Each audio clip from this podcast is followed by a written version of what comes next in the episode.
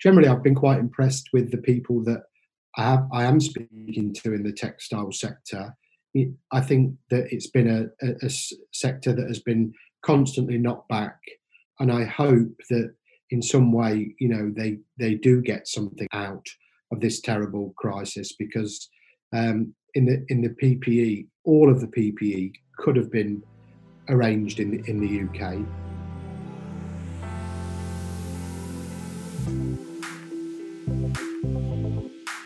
You're listening to the Make It British podcast. I'm Kate Hills and I'm on a one woman mission to save UK manufacturing.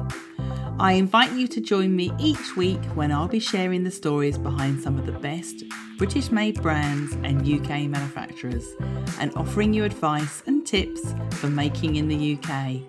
So let's crack on with the show.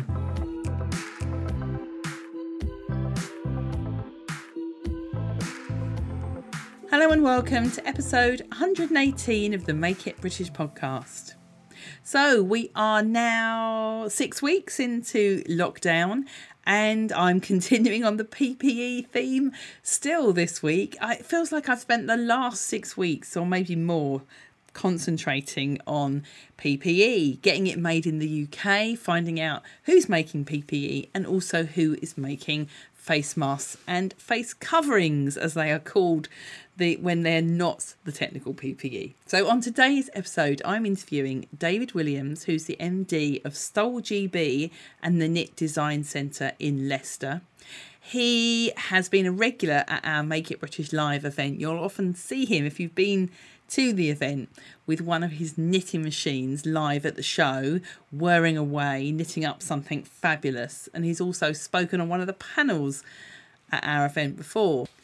David has supplied knitting machines to the UK knitwear industry for a very long time, and also recently he's set up the Knit Design Centre to help designers sample and get their first prototypes made of um, knitwear using his machines up in his centre in Leicester, which is a fantastic idea. And if you are thinking of launching a knitwear brand or you are making knitwear in the UK, do get in touch with David, and I'll put the details of how to contact him in the show notes for this podcast, which you'll be able to find at makeitbritish.co.uk forward slash 118. But on today's episode, I've got him on specifically because he has also been knitting face coverings on his machines. He's working with a local knitwear factory. They've put in some special machines specifically to be able to knit masks, thousands of masks. So I thought it'd be really good time to get him on the show. And I've been meaning to get him on the podcast for quite a while now, anyway, because he provides such a fantastic service to the knitwear industry in the UK. So here we go, over to David to tell us all about the wonderful work that he does up in Leicester. David, thank you very much for joining me today on the Make It British podcast. Oh, thanks very much, Kate. Thanks for having me. So, I wanted to get you on the show because you're doing a very worthwhile thing at the moment. You've been very quick to react with the demand for masks that are needed. So we're going to get onto that topic a little bit later. But before we do, do you want to tell everyone what your main business is and how you ended up in that business? Yeah, sure. Um, well, I am actually the agent um, for Stoll Knitting Machines. I've been around uh, knitting machinery business for over 20 years. And um, I took over uh, Stoll's activities in the UK, or a German brand of you know high-end knitting machinery, some 12 years ago. And as the um, the trade sort of shrunk, we had to find a, a new arm or a new way of making, you know, profits and keeping our, you know, skilled technicians in in in a job, so to speak. So we developed uh, a design studio which gave uh, designers, brands, companies access to come and use the latest equipment, you know, in lieu, hopefully, of buying it. But but we developed a big range of, of samples that people can work from, and we work on one-to-one basis with technicians and uh, designers alike live in our studio creating technical projects and um, fashion projects. So, you know, that's where we are today. Brilliant. So, with the knitting machine business, then, how many knitwear factories in the UK?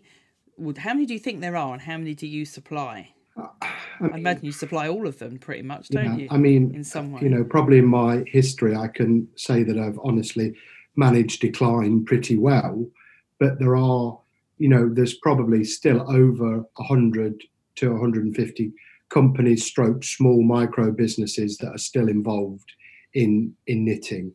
And when I talk about knitting, I talk about flat knitting, you know, based on on on sweaters. Brilliant. So, do you think there's more people? When you say you mentioned sort of micro factories, there, are you seeing more people buying the machines and and just having maybe one machine as a kind of small studio? Yeah, and that's probably how we see the market uh, continuing and developing. I think with the um, the advent of much changes in the in the fashion world and nobody you know not everybody wants to be buying from the main chain stores nothing to take nothing away from those but the small designers have realized that if they have their own machines they can be makers sellers and um, people have you know quite a few companies now have started off you know with one machine.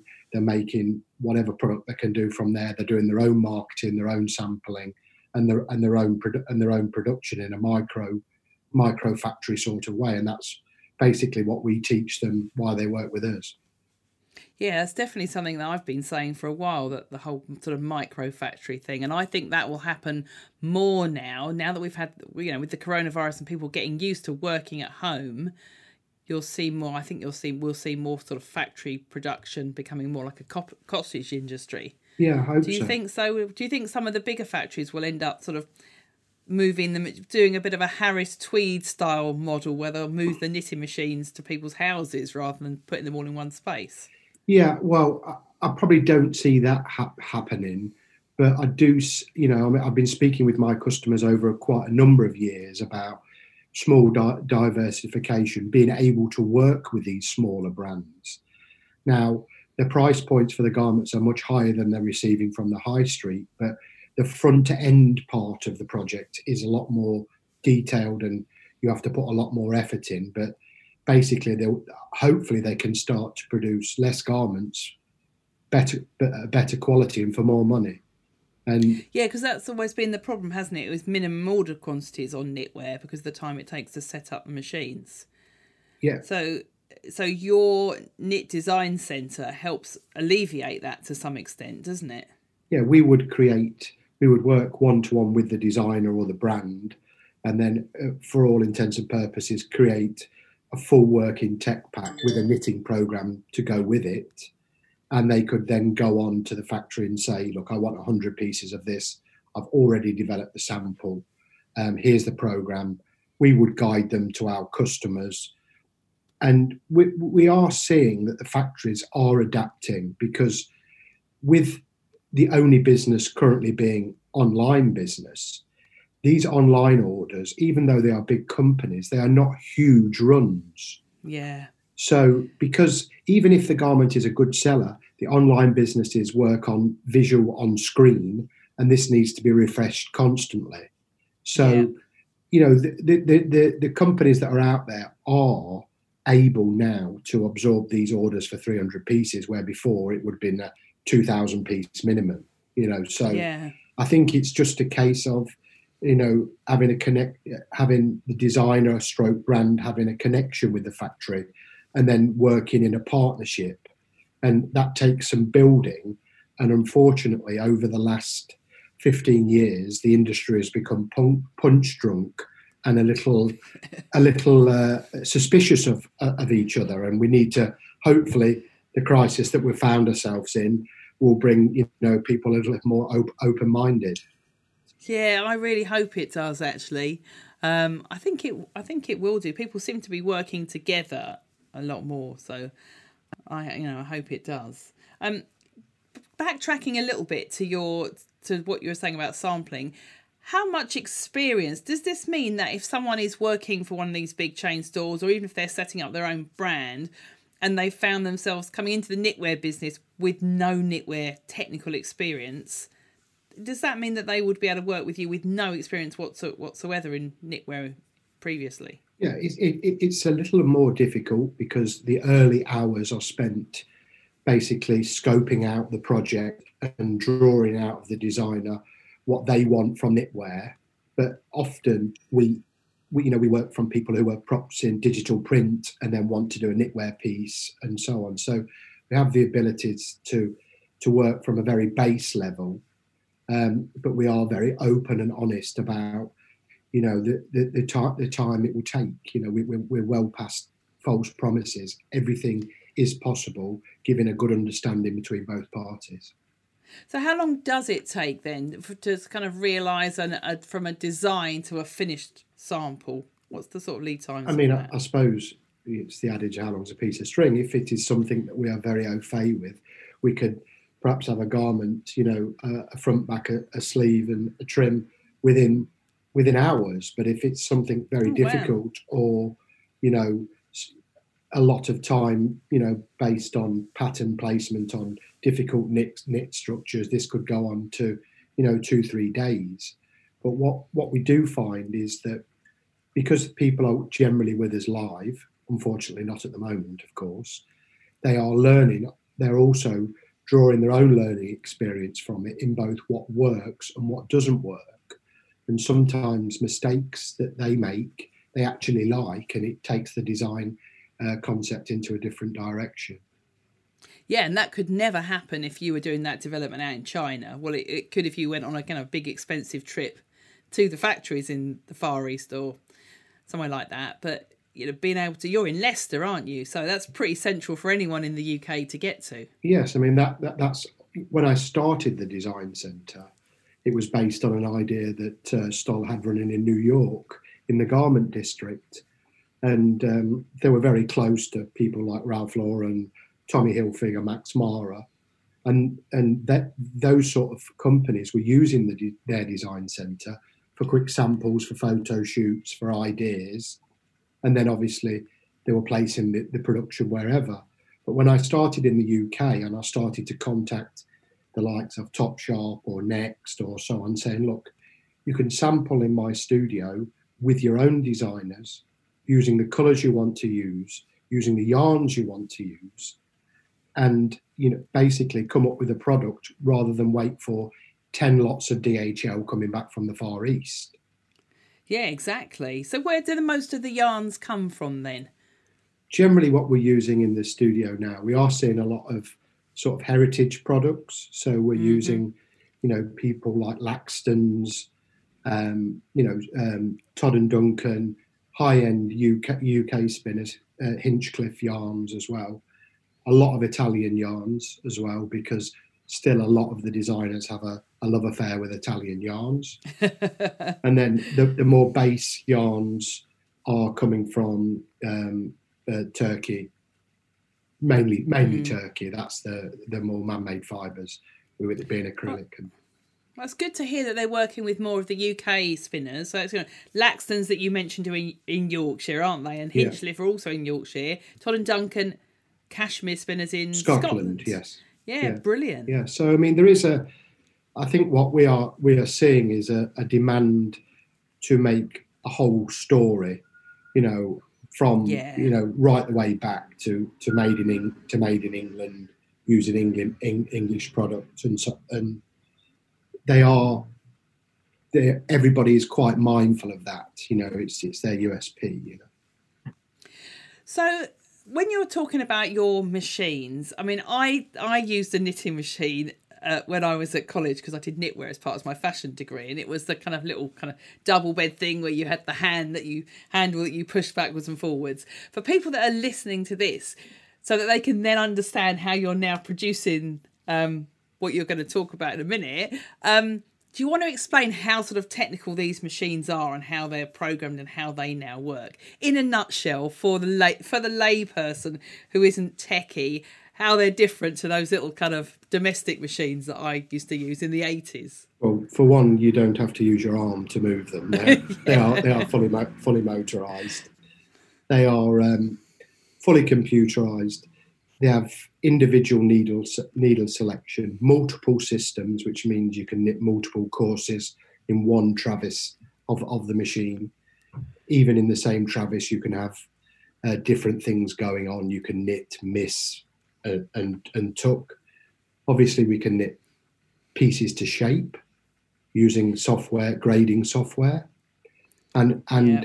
and then we can also knit complete garments that come off the machine, ninety nine percent finished. So that means that alleviates having to have someone who is joining the pieces together. It comes off the machine pretty much finished, so it, there's less labour involved. It's more machine. Yeah. yeah, I mean this this is not particularly a, a new technology. It's probably been around since the late nineties. Um, I think the issue is that um, on this particular technology, whether it be my brand or, or the main competition brand, um, you have to design on the machine for the machine. So this means that you have to work to the strength of the machines within bound within boundaries. You cannot, you know, knit a full intarsia jacquard with stripes and so on. So you, there, there is room for this technology alongside the standard the standard technology. Ah, so that's why I've been to someone like John Smedley, and they have a variety of different types of machines. You need a different machine to, to knit a certain type of knitwear. Yeah, we're, we're, yeah, with it within reason. You know, the seamless technology, the knit and wear technology, as we call it, has has its place.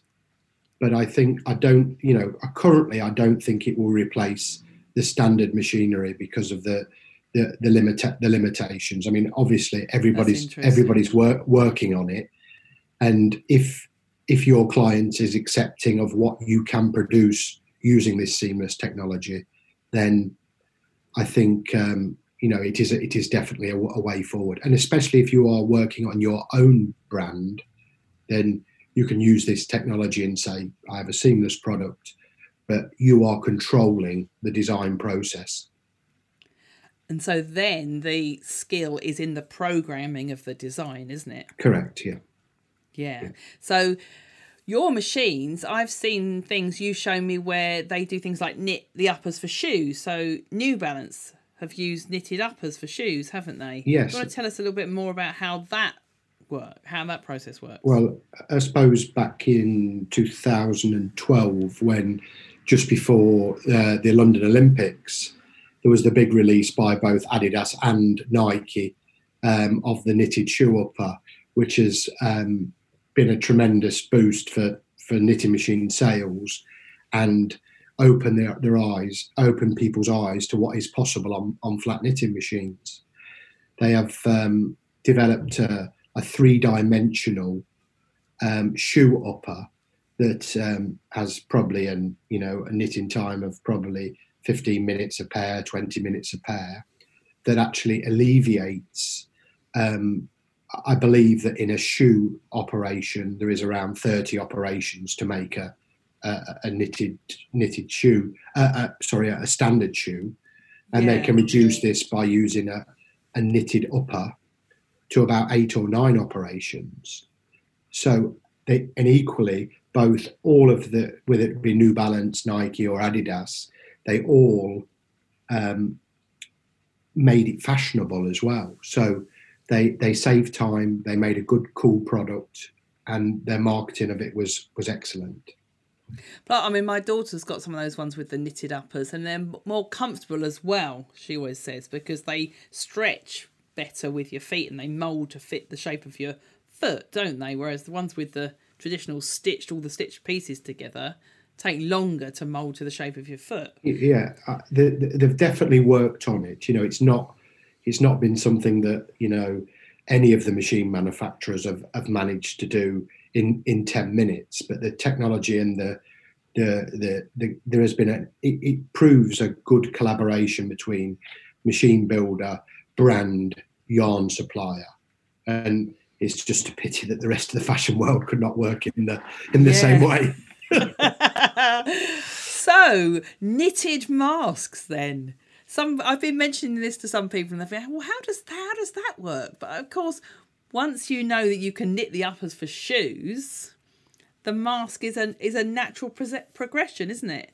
Tell me more about how this has come about. Yeah, well, um, we had basically um, Stoll in Germany had released some collections before because there'd always been a lot of talk in the Asian uh, markets about face masks, where the wearing of face mask is pretty is pretty normal um, it, as a mark of respect. That if you've got a cold or you know you you, Yeah. you would you know wear a mask and so on. So we had the basis of programs already, and Mr. Hartman at uh, Stoll Fashion and Technology had created um, a face mask in a sort of an origami style as a fashion as a fashion piece. So we we when uh, the obviously the the COVID crisis started, we did have a template to work from, and um, it is you're correct based on uh, a three dimensional sort of shape that um, is used in in shoe manu- is used in shoe manufacturing.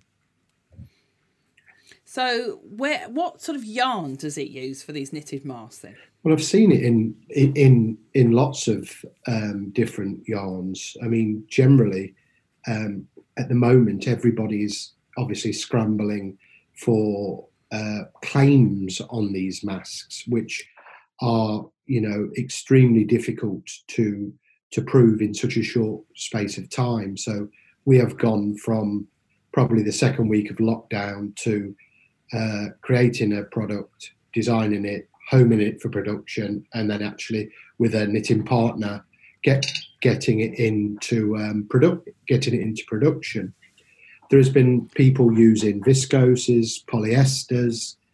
Uh, there are technical yarns that are available that that have antibacterial claims. These are normally um, metal-based yarns, um, either with silver or zinc or or something along that vein, and that's what we've designed our yarn because, uh, sorry, our mask. We, we had knowledge of uh, a, a spinner in in Europe, and we'd worked with them on a different project. So we developed ours with a, a polyester outside, with a silver-based yarn inside, so a double layer construction, and um, really on sort of vein of design of a knitted shoe. Right. Okay. So, so to kind of to explain to the to, to people, I mean, I will put a picture in the show notes of what your mask looks like, what, what they look like. But it molds round your face, doesn't it? Much in the same way as maybe kind of shapewear or something like that, or you know, these new kind of fancy leggings that people wear to the gym. Yeah, I, I know that people can't see it on a podcast, but I'm just showing you the actual uh, shape, the shape of it.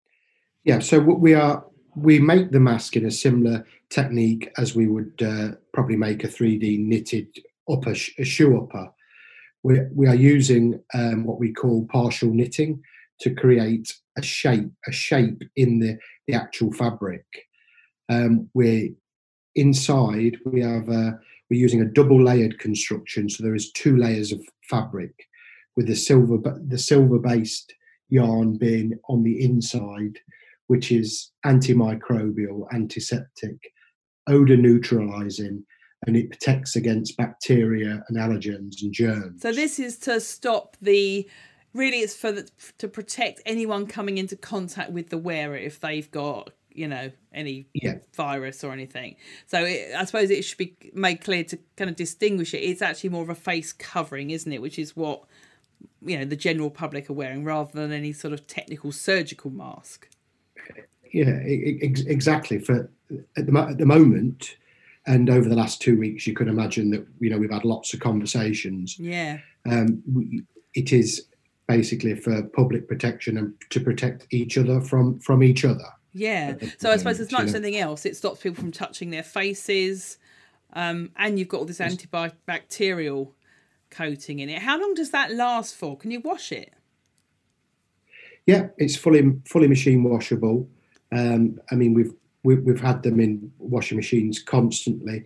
Um, as there is some slight there is some slight elastic, we get probably about five percent uh, shrinkage in the uh, in the elastic parts, but it certainly washes very well and is reusable.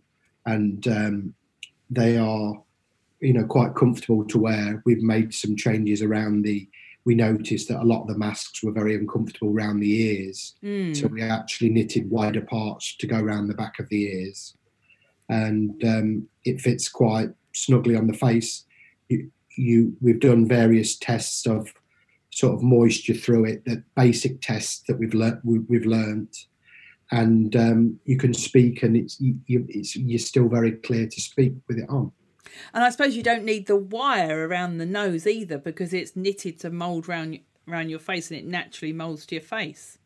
Yeah, it, it's knitted to, to shape around around your face. Obviously, we we can't um, make one to fit everybody, you know, every particular face. But what we, we've probably made probably forty or fifty different types before we settled on one, and we gave it to people with larger faces, smaller faces, and and it's basically a product to market very very fast.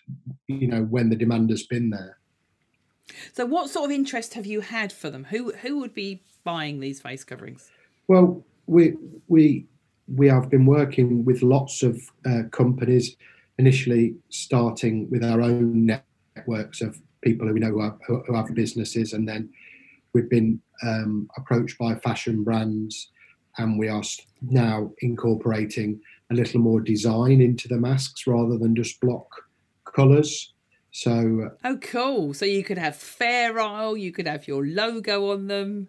yeah, we, we only have so many we, we, to not distort the the shape of the mask. We only have so many areas we can work with, but we Of course, l- yeah. like some of the trainers, we can have random yarns running in, and uh, for for sort of a fashion element, and then we we're, we're also uh, incorporated company logos and company names, so uh, employers can be seen to be protecting the, the, the staff from each other, and um, you know with their with their company names on the masks. So is that mostly where you see them going? Now people are they're starting to say, you know, factories should start opening up and building sites. Though I mean I could see, you know, people on building sites that would be a really good for them to use those, wouldn't it? Rather than using the the surgical masks. Yeah, I mean, obviously that nobody wants to take away the PPE from from the front line, Exactly. Yeah. and um, Mm. if people are want to feel confident, you know, have their own confidence, then this is a this is a good way through. I mean, if if we would have had some prior um, knowledge, then the testing would have been done. We, we already have things in test with special coatings that are antiviral, but unfortunately, the antiviral treatments are not yet tested against COVID 19. So, Is that the same across the board? Because there's a lot of people making claims on snoods with antiviral coatings and all and all sorts of yeah. I, have obviously things. read read most things that have been written, and um, not one person can give you a an antiviral treatment for a face covering that I, I believe uh, that is fights against COVID nineteen. Yeah, because there's just all just so new. How long do you think this, um, you know, the the demand for these face coverings will continue? You, you've set up, you know, lots of machines with a manufacturing partner to start making these. So you've invested in it, invested in it quite a lot. You obviously believe it's going to be for the reasonably long term. How long do you think that might be?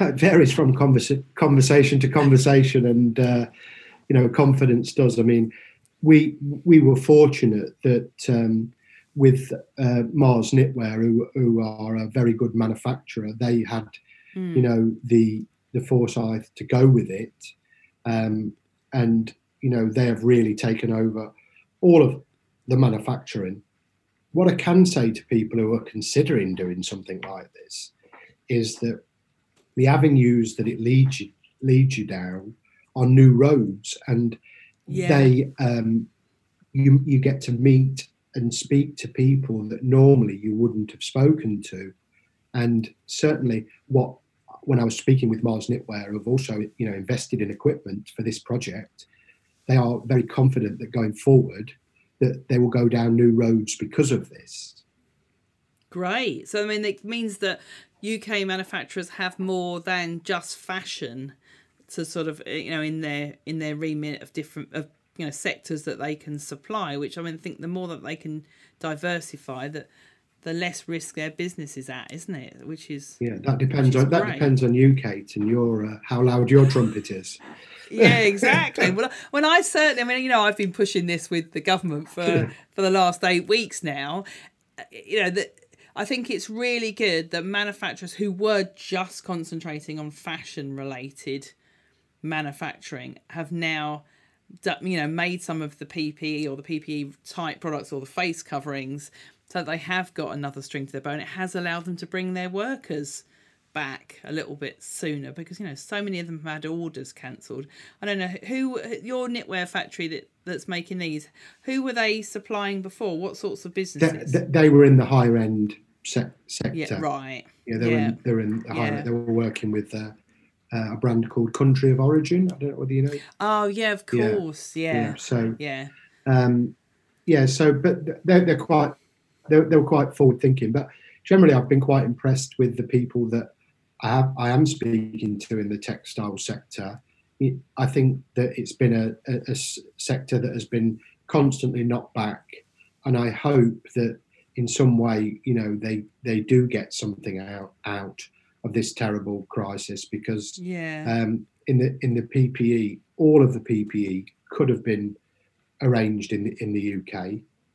Yeah, tell me about it. I mean, that's what I've been I've been focusing on PPE pretty much for the last few weeks on this podcast, and that's something that I've said quite a lot. Is you know we've unfortunately we've dug our own graves a little bit with this because all the contracts went overseas for so long that we've had to build it back up. But you know, all credit to UK manufacturers and people like yourselves who've who've turned things around really quickly and basically restarted supply chains again because we had no manufacturing of anything like this no. Uh, beforehand, did we? Not protective equipment. You hear stories that uh, an import from Turkey of around 400,000 pieces have not met UK standards. Well, if we're setting the standards in the UK, why don't we make it in the UK?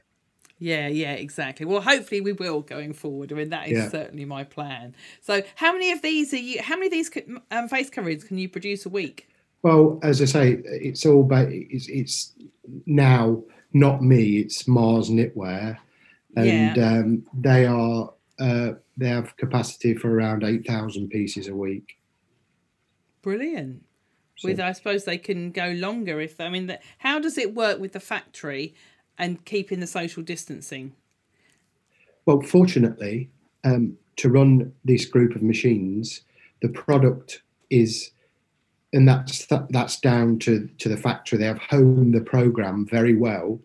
It, there is not much into.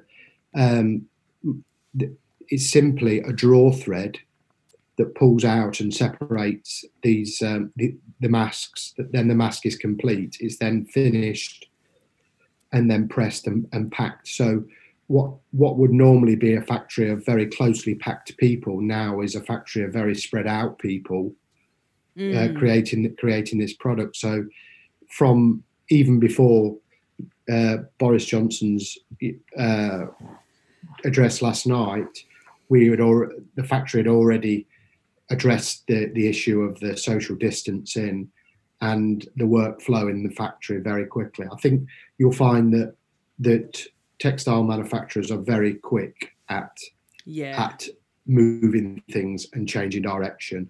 So I think that the textile industry will be very well placed to uh, to get back going quickly, and I hope that, that they're all supported well. Brilliant! What a great note to end on, David. Yeah. Thank you very much for talking to me today. Yeah. Um, where can people find both the Knit Design Centre and your masks if they want yeah. to? So you can find us the, the Knit Design Centre at www.stollgb.com and you can then find out about face coverings at www.marsknitwear.com and that's Mars as in the planet. Brilliant. Fantastic. Thank you, David. Take yeah, care. You too, Kate. And I'll speak to you soon. Look after yourself. Bye bye. Thank you for listening to this episode of the Make It British podcast. I make an episode every Tuesday, plus there's bonus episodes occasionally. So make sure you subscribe in your favourite podcast app.